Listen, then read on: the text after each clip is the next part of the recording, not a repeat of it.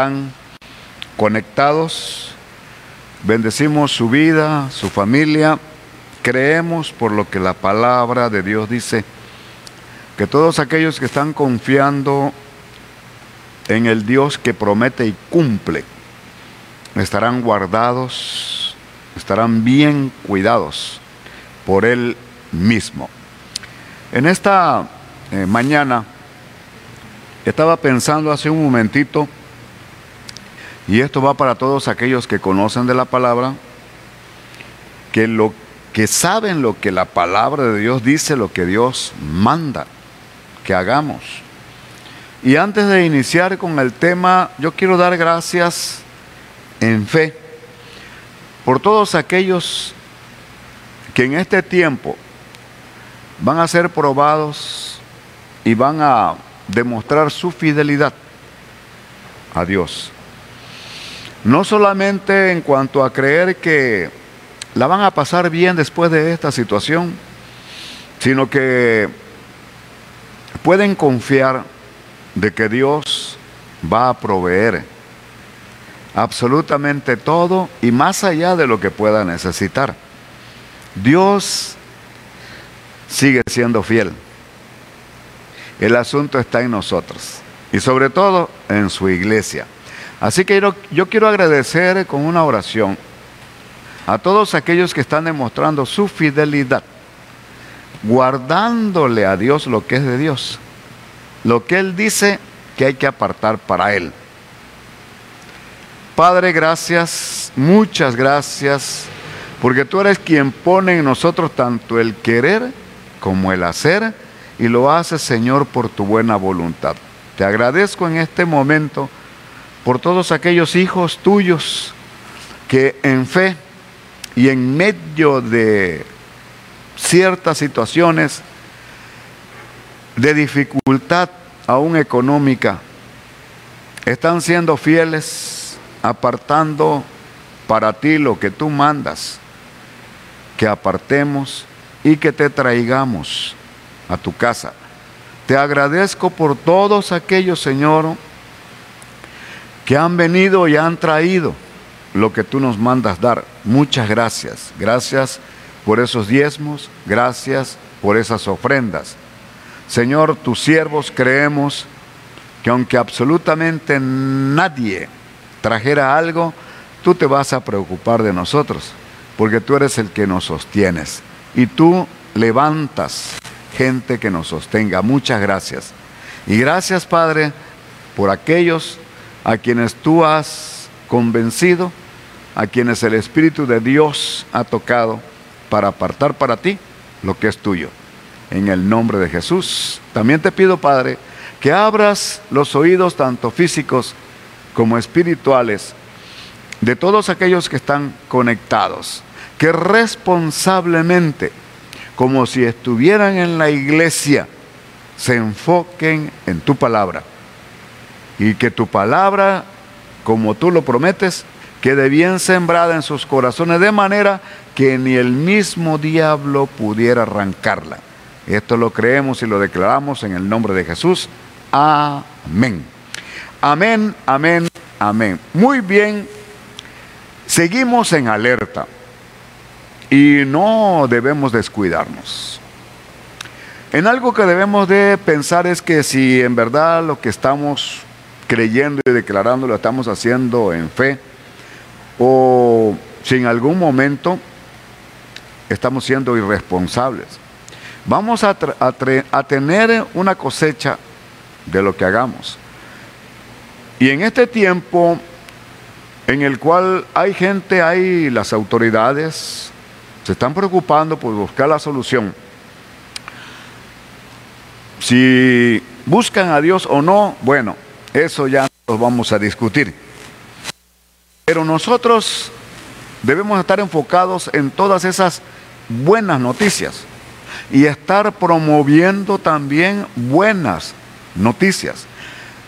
Qué casualidad que en el orden de los temas que estamos compartiendo en este año del fruto del Espíritu Santo, hablamos en enero del amor, hablamos en, en febrero del gozo, y hablamos en marzo de la paz. Y miren nada más cómo estamos siendo probados. Para ver si es cierto que estamos creyendo en lo que Dios nos promete. La paz se demuestra en tiempos de dificultad, en tiempos de crisis. Y el Espíritu Santo trabaja en nosotros no para irresponsablemente vivir una vida descuidada, no, no, no, con las reservas del caso, pero internamente tener de que alguien está a cargo de nuestras vidas. El Señor así lo dice, no estéis afanosos por nada, lleven todas las cosas a Dios, porque Él tiene cuidado de nosotros. Y si creemos esa palabra, de que hay un Dios que tiene cuidado de nosotros, claro, repito, insisto, vamos a tener cuidado nosotros, pero creyendo que Él nos cuida mucho mejor. A veces eh, eh, eh, veo en las redes sociales gente que está publicando muchas cosas que la verdad hasta, hasta bíblicamente no tienen que ver con la situación que está pasando en este tiempo.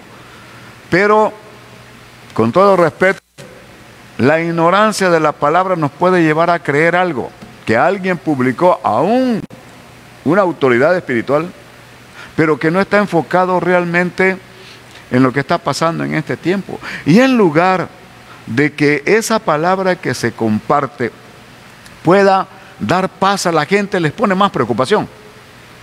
Y no se trata de unirnos a la gente que está, porque la verdad, está actuando de una manera errónea, a propósito o no, pero lo hacen. Y están provocando conflictos, y sobre todo conflictos mentales en aquellos que les creen. Por eso es importantísimo que busquemos la palabra de Dios y que creamos en lo que papá Dios dice. No podemos estar en este tiempo desprevenidos Hablé de eso el martes pasado en el programa del mediodía, a las 12 desde el altar, que a pesar de que Dios advierte de todo lo que está pasando en este tiempo y de que vienen todavía cosas peores, y no es un dicho, no es un cliché, vendrán cosas peores, eso lo dice la Escritura, y van a venir, y debemos estar prevenidos. Yo hablaba de la oración preventiva. Y voy a seguir en esa línea, porque la situación en este tiempo no está como para estar reposando de una manera irresponsable. Yo estoy ahora preparando algo para este tiempo y lo voy a compartir, no sé si el martes o alguno de estos días, en cuanto a que si vamos a estar en un encierro, nos encerremos con el Señor. Que si vamos a estar en un retiro, nos retiremos con el Señor. O sea, que invitemos al Señor a que esté con nosotros. No seamos irresponsables y aprovechemos bien el tiempo, como dice la palabra. A veces por situaciones que están alrededor de nuestra vida y a la cual se le hace caso, nos ocupamos mucho. Y es un decir nos, porque en lo particular no. Lo digo enfáticamente, sinceramente, no. Pero hay mucha gente que está ocupada, está afanada en muchas cosas, oyendo y creyendo palabra, como decía hace un momento, que puede venir hasta de la Biblia, pero que en lugar de animar, desalientan. Tenemos que aprender en este tiempo a creer en Dios. La iglesia, la iglesia del Señor es la que está siendo probada en este tiempo. Ahora vamos a ver, como dicen por ahí, en realidad, ¿de qué madera estamos hechos? Ahora nuestra fe está siendo probada, sin descuidarnos, pero manteniendo una paz interna. La Biblia habla de un día malo. Y un día malo no es de 24 horas no es en nuestro tiempo. Es un cierto periodo de tiempo. Nosotros quisiéramos que ya esto terminara. que no solamente ya saliera la vacuna,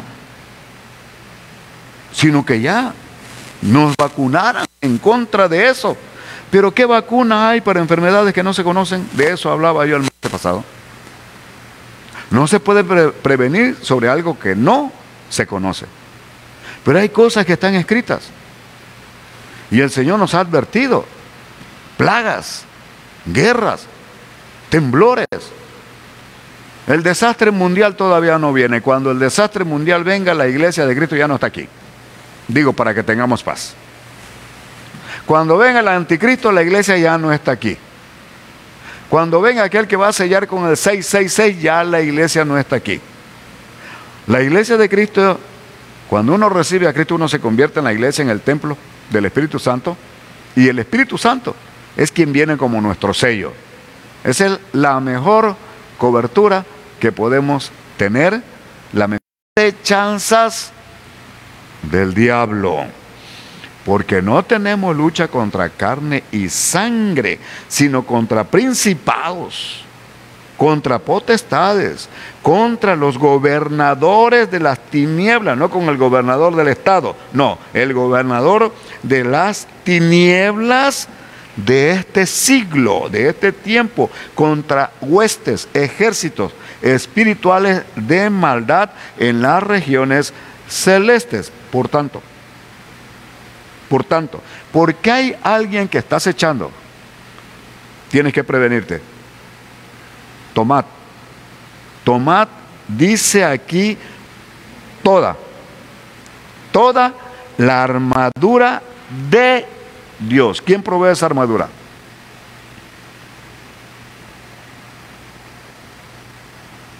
Amén. Esa armadura viene de parte de Dios. Y toma nota para que podáis resistir, para que podáis resistir en el día malo,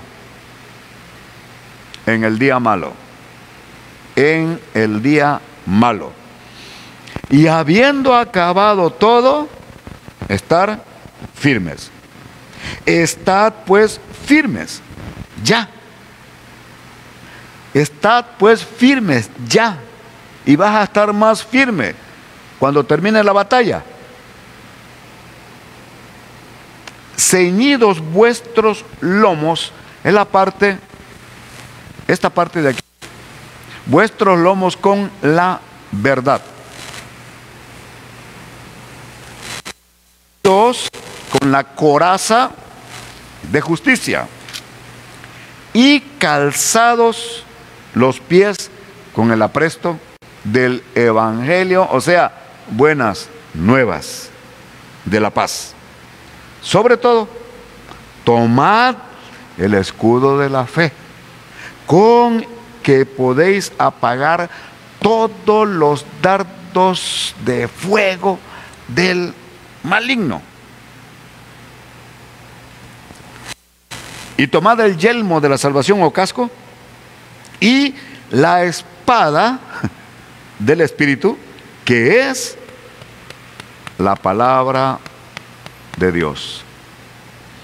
Orando en todo tiempo, orando en todo tiempo, con toda oración y súplica en el Espíritu y velando, alerta, y velando, alerta, en ello con toda perseverancia, y súplica por todos los santos, o sea, todos aquellos que hemos sido santificados por la presencia del Espíritu de Dios en nuestra vida. Te comento rápida y brevemente con una figura para que veas allá. Ahora, quiero decirte algo muy, muy, muy importante. Yo he visto en algunos hogares que, que tienen su, su armadura en una pared. Pero no se trata de tener esta figura en la pared y no sepas qué hacer. No creas que por tener esta figura en tu casa ya estás protegido.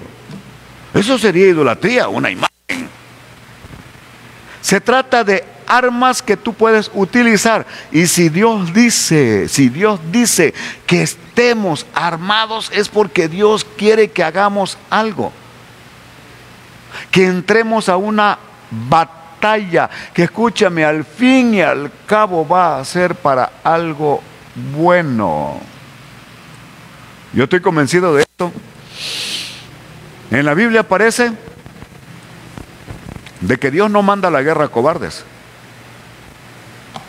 No importa que no me digan amén, pero es una realidad. Es una realidad. Si Dios sabe que uno de sus soldados está en cobardía, tiene miedo, está pensando en, en, la casa que va a dejar, ¿cómo va a ir a pelear tranquilamente? No puede, va presionado por la situación que supuestamente está dejando. No está confiando en Dios. Y alguien que no confía en Dios no puede ser enviado a una batalla. Esta batalla no es física. Esta batalla es espiritual. Y esta armadura tampoco es física. Y esta armadura la da Dios. Nadie puede tener esta armadura si primero no tiene a Dios como su Dios. ¿Cómo presentar batalla? ¿Con miedo? ¿Saben ustedes que el diablo percibe el miedo de la gente? Así como se dice que los, los perros pueden olfatear cuando alguien tiene miedo. Y por eso es que un chihuahuita hace correr a una persona. Porque el perrito siente el miedo, eh, el olfato del miedo, eh, con el olfato detecta el miedo de aquella persona. Ese perrito lo hace huir, esa salchichita lo hace correr. ¿Cómo caramba puede alguien presentar defensa al maligno. Esta armadura habla de la verdad, habla de la justicia o la rectitud. Y solamente con la verdad, y la Biblia dice que la verdad es Jesucristo, solamente con la verdad es que se puede vencer al diablo, que es un mentiroso. Pero desafortunadamente, el diablo tiene muchos promotores muchos promotores de malas noticias. Mira, capaz de que se anuncia, salió la vacuna, no va a faltar alguien que diga, a ver si funciona.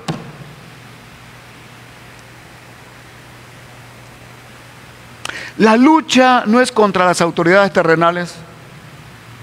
Las autoridades terrenales están limitadas. De hecho, las autoridades también en riesgo, no sé si sea cierto, pero acabo de recibir hace un momento un mensaje, bueno, ya se sabe, que un gobernador allá por el norte ya anunció que está infectado. Y supuestamente el gobernador de Tabasco también. No me crean esto todavía. Porque vuelvo a repetir, a veces son noticias que nada más están afectando el ánimo de alguien.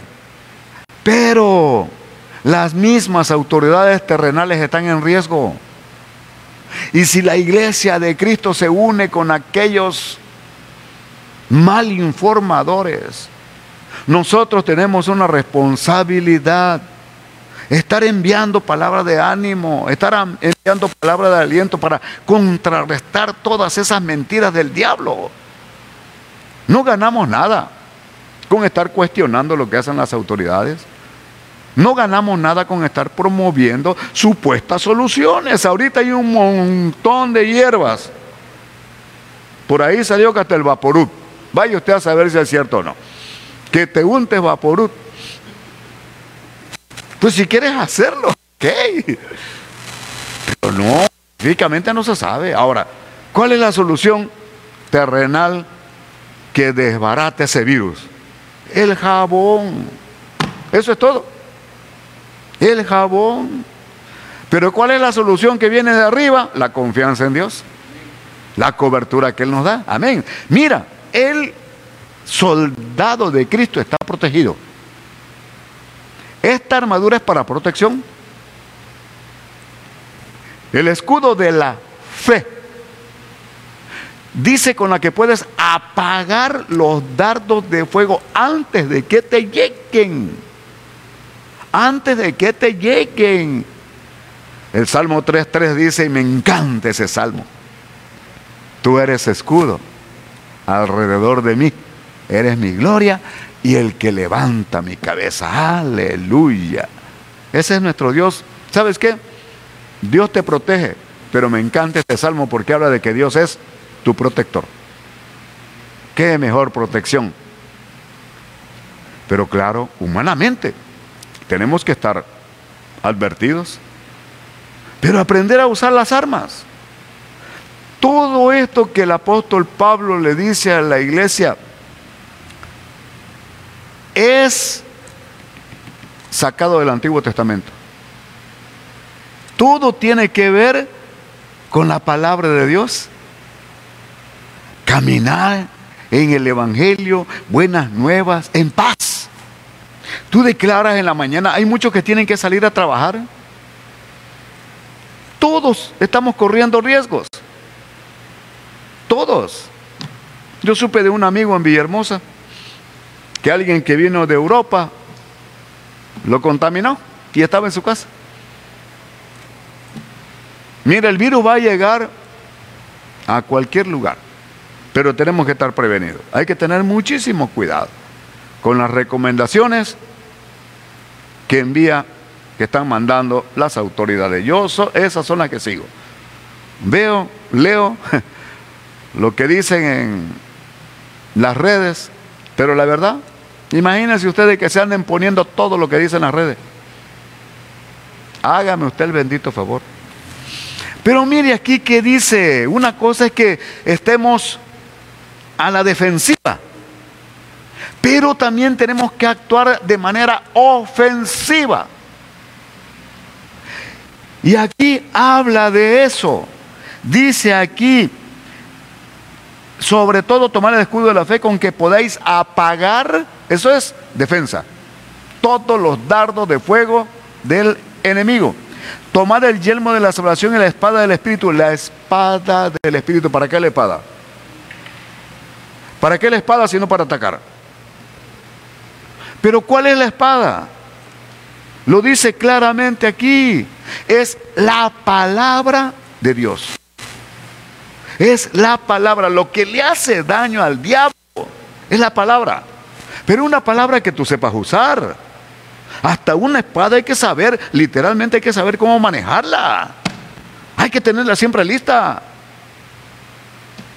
Con la espada, con la palabra, es con la que se hace retroceder al diablo. Pero cuando el diablo, que tiene buen olfato, percibe que tú tienes fe en el Señor, que tú tienes seguridad de que no te toca, de que tú clamas como hijo de Dios, que tienes derecho a clamar con la sangre de Cristo y tú declaras, yo estoy cubierto con la sangre de Cristo y a mí no me tocas, porque así lo dice la palabra. A los hijos de Dios, el diablo no los toca. El problema es que hasta los hijos de Dios le andan queriendo hacer cosquillas al diablo. El diablo no tiene cosquillas. El diablo no anda con bromas. El diablo toma todas las cosas en serio. Escúchame bien, hasta lo que hablas. Hay que cuidar mucho la manera de hablar. Hay que cuidar mucho lo que se oye. Hay que cuidar mucho lo que se habla. Por aquí entran las malas o las buenas noticias que vienen a tu corazón y luego tu boca declara lo que realmente hay acá. De la abundancia del corazón, habla la boca. A veces la boca solamente está sacando lo que abunda en el corazón. Y si en tu corazón abunda la palabra, eso vas a hablar ser sabios para usar la palabra de Dios no es solamente conocerla, es saber utilizarla en el momento preciso. Conocer de la palabra y aprender a usar la espada. Es la espada del Espíritu. Es la espada que usa el Espíritu Santo. Óigame bien esto. En el Antiguo Testamento Dios aparece como un Dios guerrero. Jehová es mi guerrero. Pero Dios no tiene por qué andarse agarrando con el diablo, ni con nadie. El hecho de que la Biblia diga de que pelea nuestras batallas no significa que esté agarrado con todos. Con la palabra. ¿Me estás oyendo, hermanito? Es con la palabra. Con la palabra detiene al diablo. Con la palabra detiene todo. Con el poder de su boca. Y en la boca tenemos poder. Escúchenme bien por allá. Algunos están padeciendo de lo mismo que han estado declarando. No hablo de desánimo, pero no es muy agradable leer algo de un cristiano y de alguien que tú conoces que está quejándose. Y por el Face. Ya parece que estoy viendo a Dios en este momento. A ver, ¿cuántos mensajes están mandando en el Face? ¿Cuántas oraciones están mandando en el Face? Mira, tú la publicas en el Face y tarda más todavía que si la haces directamente. Tú haces una oración directamente y el Señor la toma enseguida. Inmediatamente. Dice la palabra de Dios que aún no está la palabra en nuestra boca y ella la sabe toda. Esa es la fe. Y si vas a orar algo y si vas a declarar la protección de Dios, ocupa pues. Como dicen allá por mi hermoso Tabasco, vete a la hamaca, hondeate un jicarao de pozol y un dulcecito de ese de orejenico. Ah, hay coronavirus. A propósito, el, el pozol tiene penicilina. Es una buena medicina. Así que, dice la palabra de Dios? La espada del Espíritu que es la palabra de Dios. Versículo 18. Orando en todo tiempo. Orando en todo tiempo. En este tiempo hay muchas proclamaciones de oración, de ayuno, hay que hacerla con anticipación. Esto de la oración debe ser algo que se practique de manera regular, normal, diariamente, mañana y tarde. Ahorita, hasta la gente que no conoce a Dios está usando Biblia. Amén. El Señor lo dijo, algunos van a predicar por celo, por contienda, algunos van a causar por ahí con la misma palabra, pues algo que no debieran hacerlo, pero la palabra se está cumpliendo y se está predicando.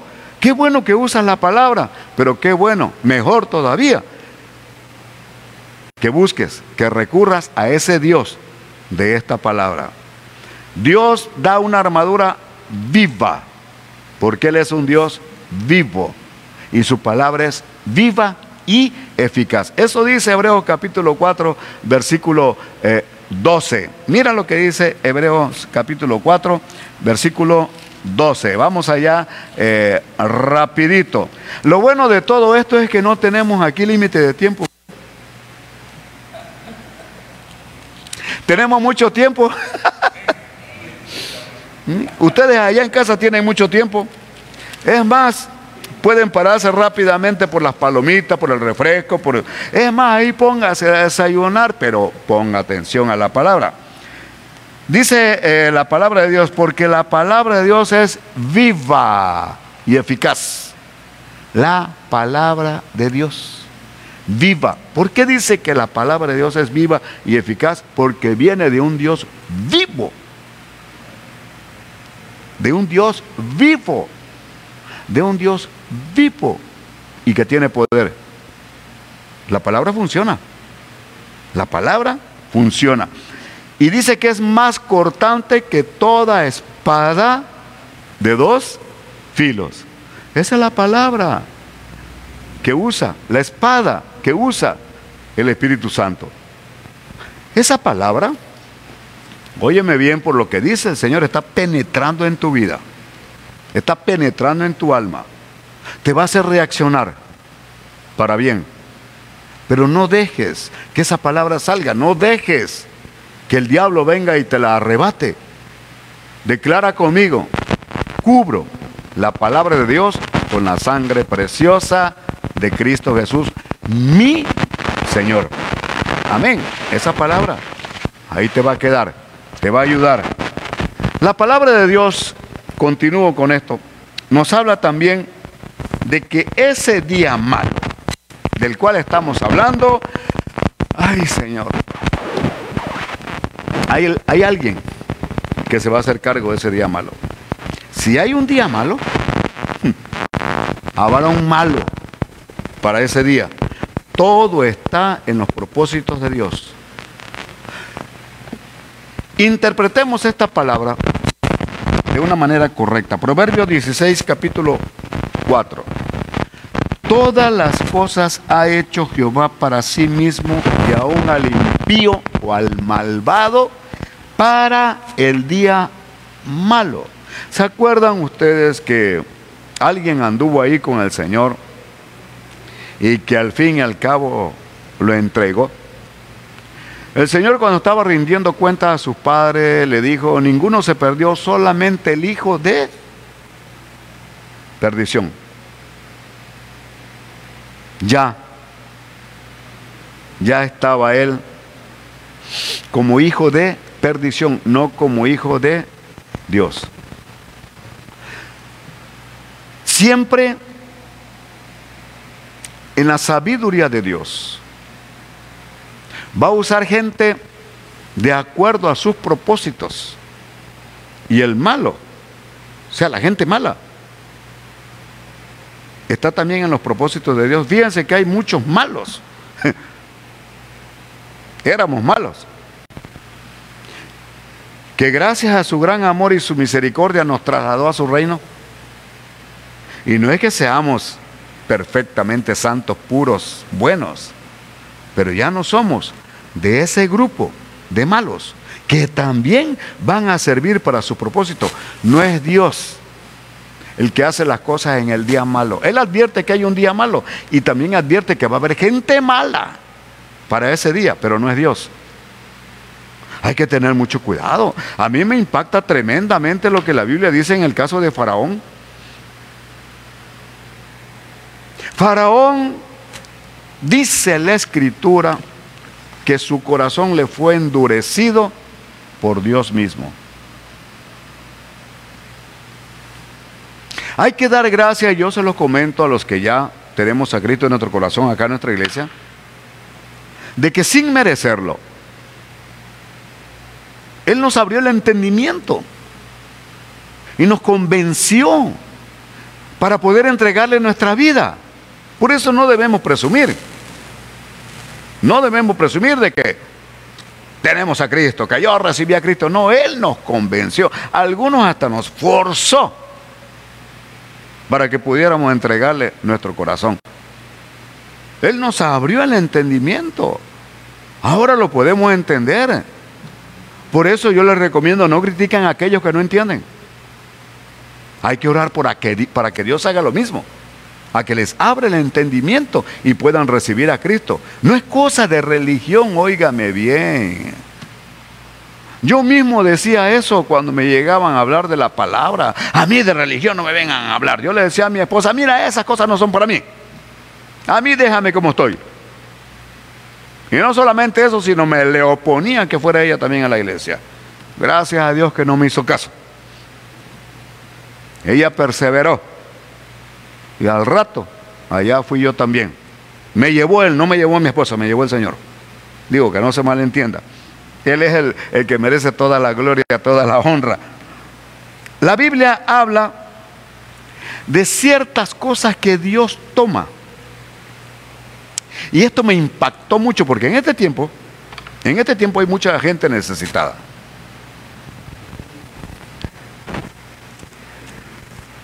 Hay mucha gente que está aprovechando a hacer negocio. Yo veo ahí, bien o mal, no sé, pero escúcheme bien tantito. Fabricación de gel, fabrica, este, preparación, ¿cómo se llaman esas cositas?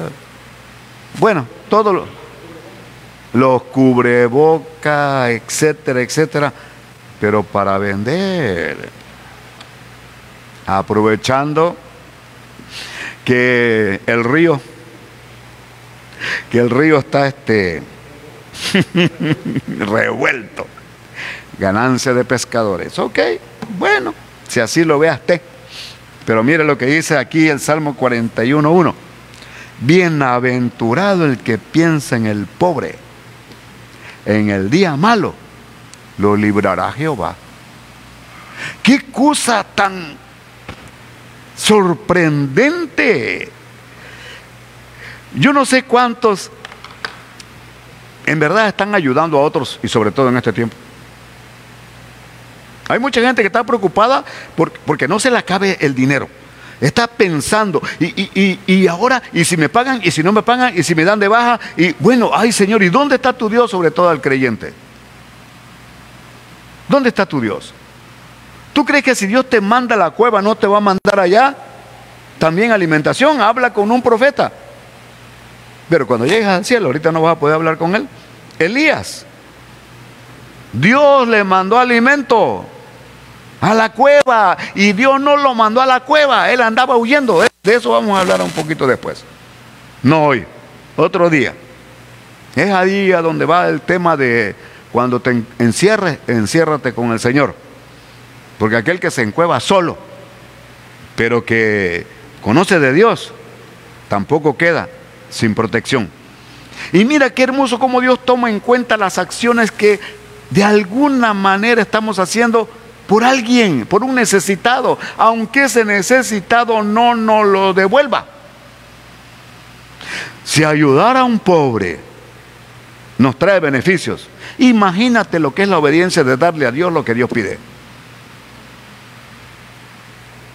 Es cosa de sabiduría que viene de lo alto. En el día malo lo librará Papá Dios, Jehová. Jeremías capítulo 17, versículo 17 y 18. Dice el profeta Jeremías, fue perseguido. El profeta Jeremías le llaman el profeta llorón. Oiga, pero ¿cómo no? Si no recibían la palabra que él, que él compartía, que él predicaba. Y en el capítulo 17, versículo 17, dice, no me seas tú por espanto. Oye eso, pues mi refugio eres tú en el día malo. En el día malo. Quiero ponerte a pensar tantito antes de seguir al siguiente versículo. ¿En quién estás confiando? En este tiempo. ¿A quién has puesto como tu refugio? Una cosa es que cantemos los salmos, que lo declaremos, y otra cosa es que lo demostremos con nuestra vida. Si Él es nuestro escudo alrededor, ¿cuál es el temor?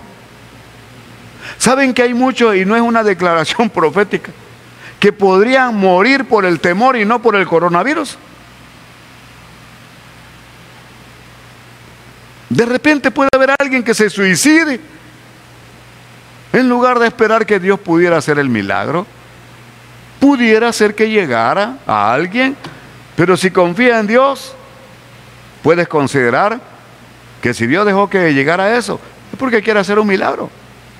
O porque a lo mejor ya te quiere allá arriba. Eso sería algo que pues no se puede pensar hmm, o aceptar mejor.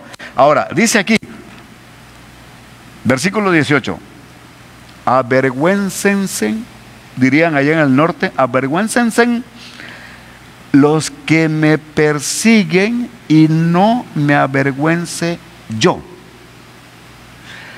Asómbrense ellos y yo no me asombre. Trae sobre ellos el día malo. Mira nada más que oración de ese gran profeta de Dios. O sea, yo no quiero, yo quiero que tú me guardes en el día malo. Que ese día malo, mejor mándalo sobre los que me persiguen. En ese tiempo era un poco válido. Se valía, en este tiempo no. ¿De qué se trata?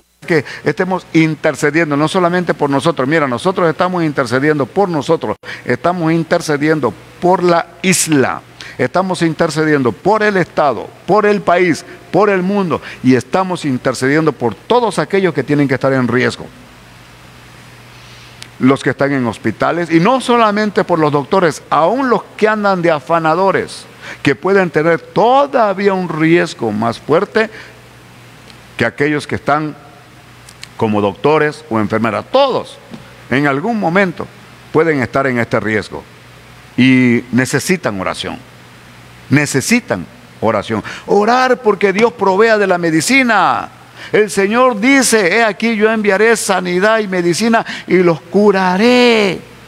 y le revelaré abundancia de paz y de verdad. Orar conforme a la palabra para que Dios provea, lo merezcan o no. Ponernos de acuerdo con nuestras autoridades. No ganamos nada con cuestionarlo, con criticarlo. Ellos no van a poder. Humanamente no pueden. ¿Y el pueblo de Dios? Y si la iglesia de Dios se pone en contra de ella, que eso ya es un pecado. Oponerse a, la autoridad delegada por Dios es oponerse a Dios mismo que fue quien los puso. Cumplan o no, esa ya no es nuestra función. Eso es, eso es Dios quien debe actuar en justicia. Me encanta algo que dijo Job, algo muy sabio. En el capítulo 2, versículo 10, llega la esposa. Apa esposita. Esa ayuda idónea que la verdad, ay Señor, como ayuda, en este caso, en este caso, ¿ok? Llega delante de su marido, Job, lo ve que está sufriendo y le dice, todavía retienes tu integridad. Mira el reclamo. Maldice a tu Dios y muerte. Le dijo esa mujer. ¿Sabe qué le responde Job? Me encanta esta versión, la nueva Biblia viva. Dice, pero él respondió, hablas como una necia. Y si hay que decirle necia a la mujer cuando está en necedad, pues es bíblico. Pues qué, oye eso, hemos de recibir de Dios en la versión, eh, nosotros dice, lo malo, digo lo bueno y no lo malo. Así dice la versión Reina Valera 60. Pero quiero que, leamos esta versión para que veamos la diferencia. Dice aquí, hemos de recibir de mano de Dios únicamente lo agradable y nunca lo desagradable. En todo esto Job no pecó con su boca. ¿Cuál es la enseñanza? Y eso es lo bueno de tener una versión y de tener otra. Hay cosas que nosotros calificamos como malas porque no nos agradan. Hay cosas que calificamos como buenas porque es agradable. Todo lo que nos agrada creemos que es bueno. El pecado agrada. ¿Y ustedes creen que es bueno? Va a traer una consecuencia. Ah, pero cuando algo viene y no nos agrada, a ver, ¿a quién se le echa la bronca? Al diablo. Y el diablo ni en cuenta. Alguien dijo por ahí que el diablo ya padece persecución. El diablo anda como que se lo lleva él mismo. Tiene problema de opresión tiene problema de rechazo. Ay, pobrecito diablo. Tampoco, tampoco, tampoco. Es que todo el mundo lo señala a él y hay cosas que vienen como consecuencia de nuestra mala calificación de las cosas que estemos pasando. Escúcheme bien, hay que declarar que todo esto es para bien, no para mal. Sobre todo para el pueblo de Dios. Pero nadie que confía en Dios, que confía en su protección, yo les puedo asegurar, no porque yo lo diga, sino porque Dios lo dice en su palabra, ninguna arma forjada contra Él, contra nosotros, va a tener éxito, sea la que sea. Hay que tener una actitud como la dejó. No solamente darle gracias a Dios por lo que nos agrada, también por aquellas cosas que no son muy agradables. Y no crea que estoy hablando nada más, al y se va. Romanos 8:28. Dice la palabra de Dios, todas las cosas ayudan a bien para los que amamos a Dios. Todas. Digan conmigo, todas. Digan conmigo aquí en el C, todas. Todas. Todas. Aún esta plaga. Si es todas, es todas. Ah, pero por allá pude percibir una carita así de asombro. Todas. Si el Señor dice todas, es todas, pero te voy a explicar. Romanos 8, 28 en la nueva Biblia viva. Dice, además sabemos que si amamos a Dios, Él hace que todo lo que nos suceda sea para nuestro bien. Él nos ha llamado de acuerdo con su propósito. Para todos los que hemos sido llamados de acuerdo a su propósito, todo, todo, todo ayuda para bien. ¿Cuál es el propósito de Dios para nosotros en este tiempo? Anunciar una buena palabra, anunciar una palabra de aliento. ¿Cuál es el propósito de Dios para el malo? En el día malo. En el día malo se va a manifestar. Ah, pero también le van a venir sus consecuencias. Nosotros tenemos, escúcheme, todos los que conocen de la palabra de Dios, tenemos la obligación de andar proclamando una buena palabra, una palabra de aliento conforme a como lo dice el Señor. Yo no estoy decretando que va a recibir eso, eso ya depende de Dios. Yo solamente transmito lo que Dios dice. Ahora, cuando vemos esto de que todas las cosas ayudan para bien, debemos tener esperanza que todo va a resultar bien. Amén. Y si es para bien, nuestra actitud debe reflejar paz. Yo estoy creyendo que vamos a salir bien, cualquiera que sea la situación, vamos a salir bien. Entonces, ¿por qué preocuparme de lo que pueda venir? Si estoy tomando en cuenta lo que el Señor dice, si estoy armado, si estoy orando, si estoy intercediendo, si estoy declarando, creyendo lo que Dios dice, que tengo derecho a usar su sangre para hacer guardado, porque así lo dice. El apóstol Pedro dice, fuimos rociados. Ah, pero no a todos. Tengo que ser muy específico. Tengo que ser muy específico. La sangre de Cristo no es para todos. Es para aquellos que le entregaron su vida a Cristo. Y no es literal. No es literal. Y tampoco se puede andar rociando por todos lados. Dice la Biblia que la sangre de Cristo fue rociada sobre nosotros. ¿Saben en qué momento? En el momento en que le entregamos nuestra vida. En ese momento, la sangre de Cristo fue rociada de manera espiritual. Y esa es la cobertura. Hay que creer en eso. Por eso podemos decir que el diablo no nos va a hacer absolutamente nada. Romanos capítulo 12, 12 ya. Voy a la recta final. Romanos 12, 12. Me encanta esta, esta cita eh, déjenme buscarla. Quiero leerla aquí en, la versión eh, Reina Valera y luego vemos otra. Romanos capítulo 12, versículo 12. Ahí puede verlo también eh, en, su casa o puede anotarlo y tener su estudio particular después. Gozosos en esperanza, sufridos en la tribulación fervientes. Ah, no, ya me pasé, ya me atrasé. Constantes en la oración. Ya estaba yo leyendo el versículo 11. Oiga bien esto, gozosos en la esperanza, sufridos en la tribulación. Hay que sufrir con los que sufren. Y constantes en la oración. Si tenemos una buena esperanza, ¿por qué entonces vamos a andar con pesar? ¿Por qué andar poniendo cara de sufridos? Mire lo que dice la versión Dios habla hoy. Me encanta esta versión. Vivan alegres por la esperanza que tienen.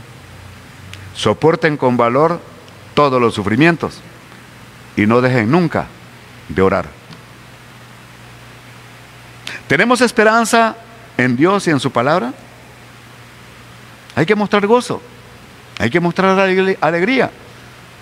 Hay un testimonio hermosísimo, muy alentador, de una pastora que falleció hace poco en, México, en el DF.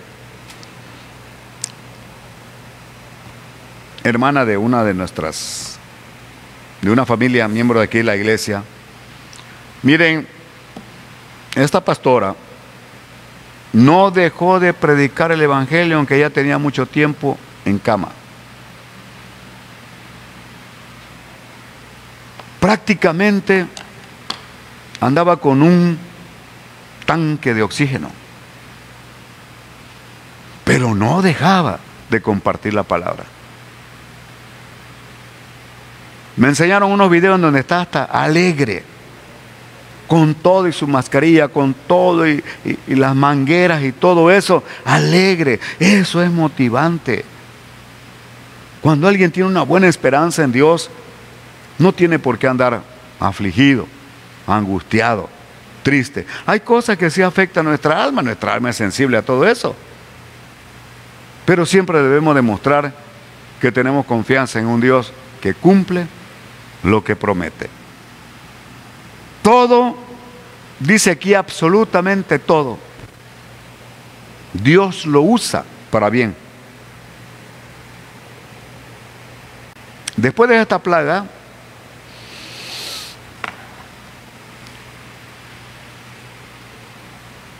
ya se están esforzando para que haya una vacuna. ¿Cuándo va a salir? No sabemos. Pero ¿quiénes van a cosechar el bien aún que muchos serán sacrificados? Nuestras generaciones futuras. Qué tremendo, ¿verdad? Que tuvo que pasar esto para que se preocuparan a buscar una vacuna. Y ya casi la tienen. Y estoy seguro que Dios va a ayudar en todo esto para que haya esa vacuna. Pero créame esto y no es desaliento. Cuando venga otra enfermedad desconocida, otro tiempo de descontrol. Mire, la Biblia habla de que los días que vienen son malos. Las cosas sin ser profeta negativo, por lo que dice la Escritura, no van a estar muy bien. No están ni van a estar. Muchas situaciones, muchas cosas van a venir. Lo terrible de esto es que viene una gran tribulación. Cuando se van a desatar las guerras, las plagas, bueno, Pero si de algo tenemos que agradecerle al Señor es que la iglesia ya no va a pasar por esto. Nosotros nos vamos en el arrebato. Es una promesa de nuestro Señor que estamos creyendo. Para nosotros el asunto de la muerte significa vida, mejor vida y vida eterna. No significa aniquilación no significa dejar de existir, sino que ya viviremos con aquel en quien le hemos confiado nuestra vida desde ahora. Ese es mi consejo para ti ya para ir terminando. No se trata solamente de buscar a Dios ahora en este tiempo. Se trata de entregarle tu vida para que Él se haga cargo de ti todo el tiempo. No va a venir nada sobre aquellos que hemos confiado en Dios, que no sea por su voluntad y que no sea para bien. Que no nos agrade es otra cosa. Pero todo lo que Dios permite en nuestras vidas es para bien. Créemelo. Después de cada confrontación bélica, después de cada guerra, quedan inventos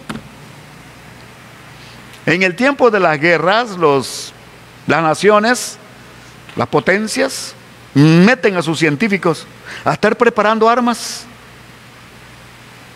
El Volkswagen así fue que se creó. El tanque de guerra, se dieron cuenta los, los alemanes que no funcionaba en el desierto. Tenían que usar agua.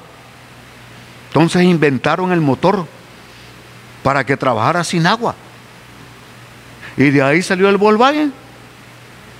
Un beneficio que sale después de una confrontación bélica. Y hay un montón, hay un montón de ejemplos.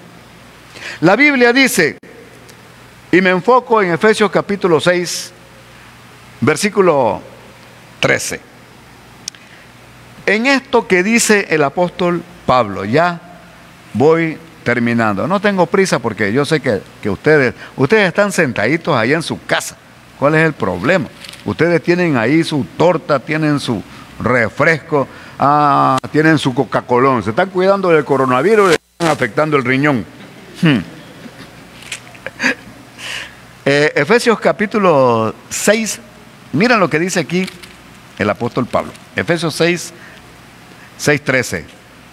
Dice, por tanto tomad toda la armadura de Dios para que podáis resistir en el día malo. Y habiendo acabado todo, estar qué? Firmes. ¿Para qué sirven las confrontaciones? No es para mal. Nadie va a aprender a pelear fuera de la batalla. Y cuando Dios nos pone algo para entrar en la batalla que tenemos que entrarle cuando tú crees que tienes la armadura y vas con la percepción de que al salir de esa batalla porque te acompaña el capitán victorioso, vas a salir en victoria y vas a salir más fuerte. Esa es la ventaja. Esa es la gran ventaja. No todos, óigame bien esto, en una guerra, no todos los soldados salen en la misma línea. Hay unos que van al frente y están más en riesgo. Pero pueden estar en riesgo los que van al frente como los que están detrás también. Y hay algunos ahorita que están al frente. Y si los que están atrás no lo respaldan, Dios mío, ¿qué va a hacer de aquellos? Hay muchos que están al frente ahorita en la batalla.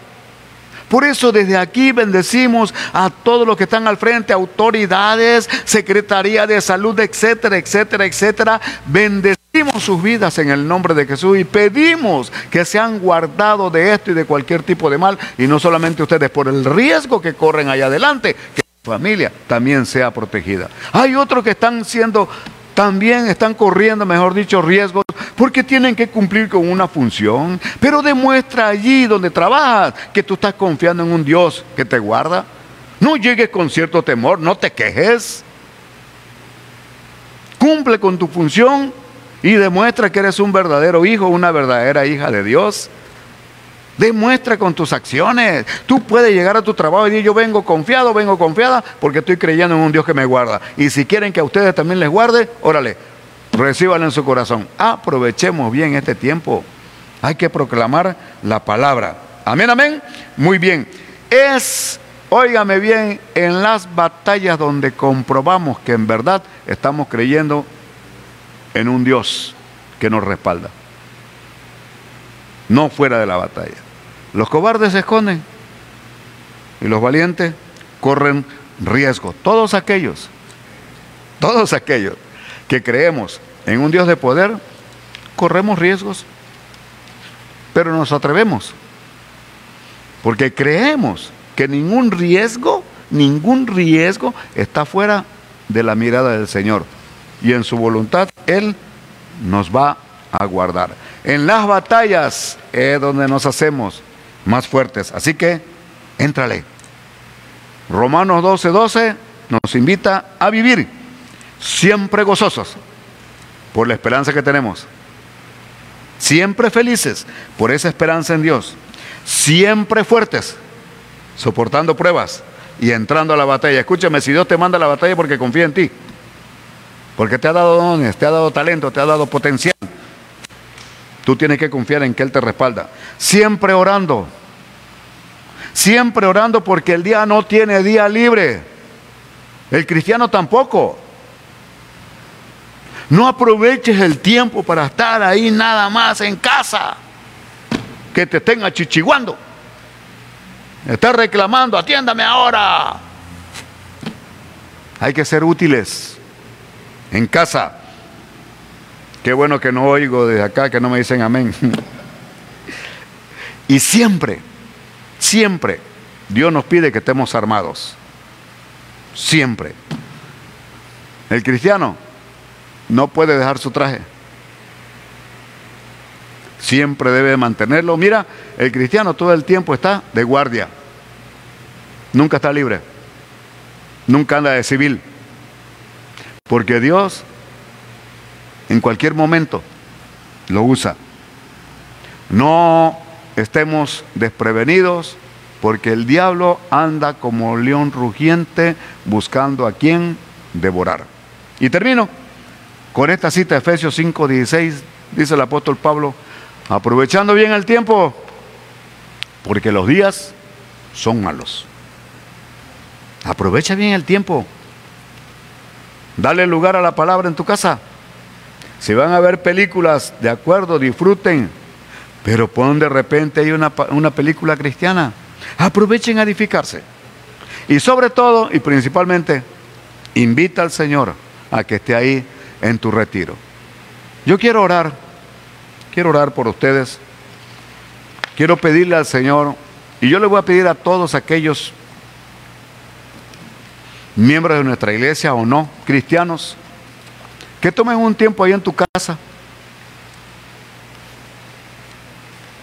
Cierra tus ojos ahí en tu casa. Oren ahí con la familia. Si tú pones a Dios en primer lugar, eso es suficiente. Es suficiente. No te avergüences del Señor. Aunque en tu casa no haya, haya alguien que no, no tenga tu misma fe. Tú ora y ora en voz alta, vamos a orar. Yo les invito, yo les invito a que oremos en este momento. Padre, levanto mi voz, levanto mi oración una vez más. Señor, te rogamos que tu voluntad se cumpla en cada uno de nuestros hogares.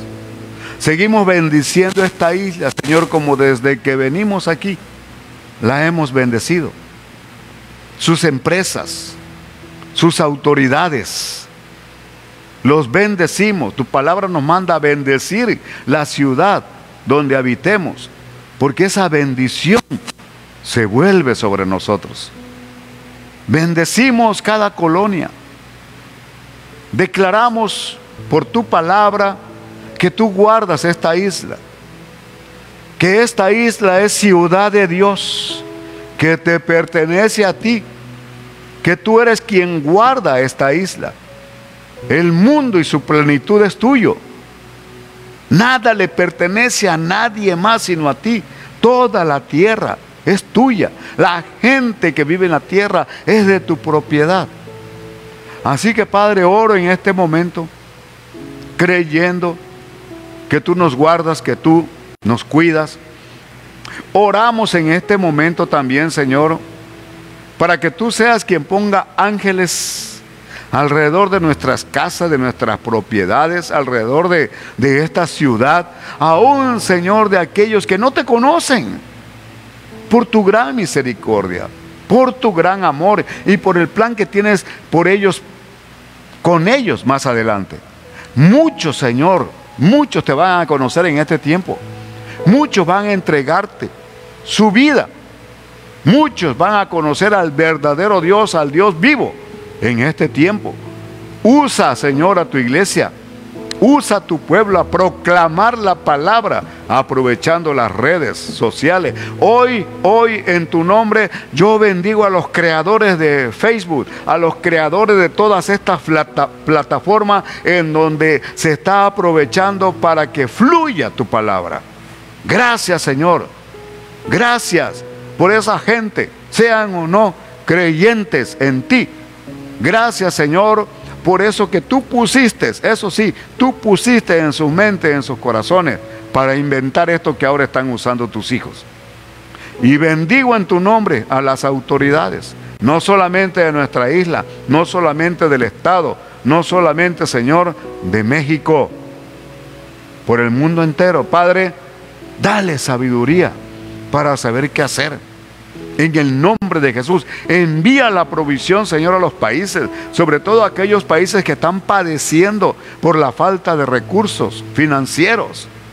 Hazlo, Señor, por los pobres. Tú te preocupas, Señor, por los pobres.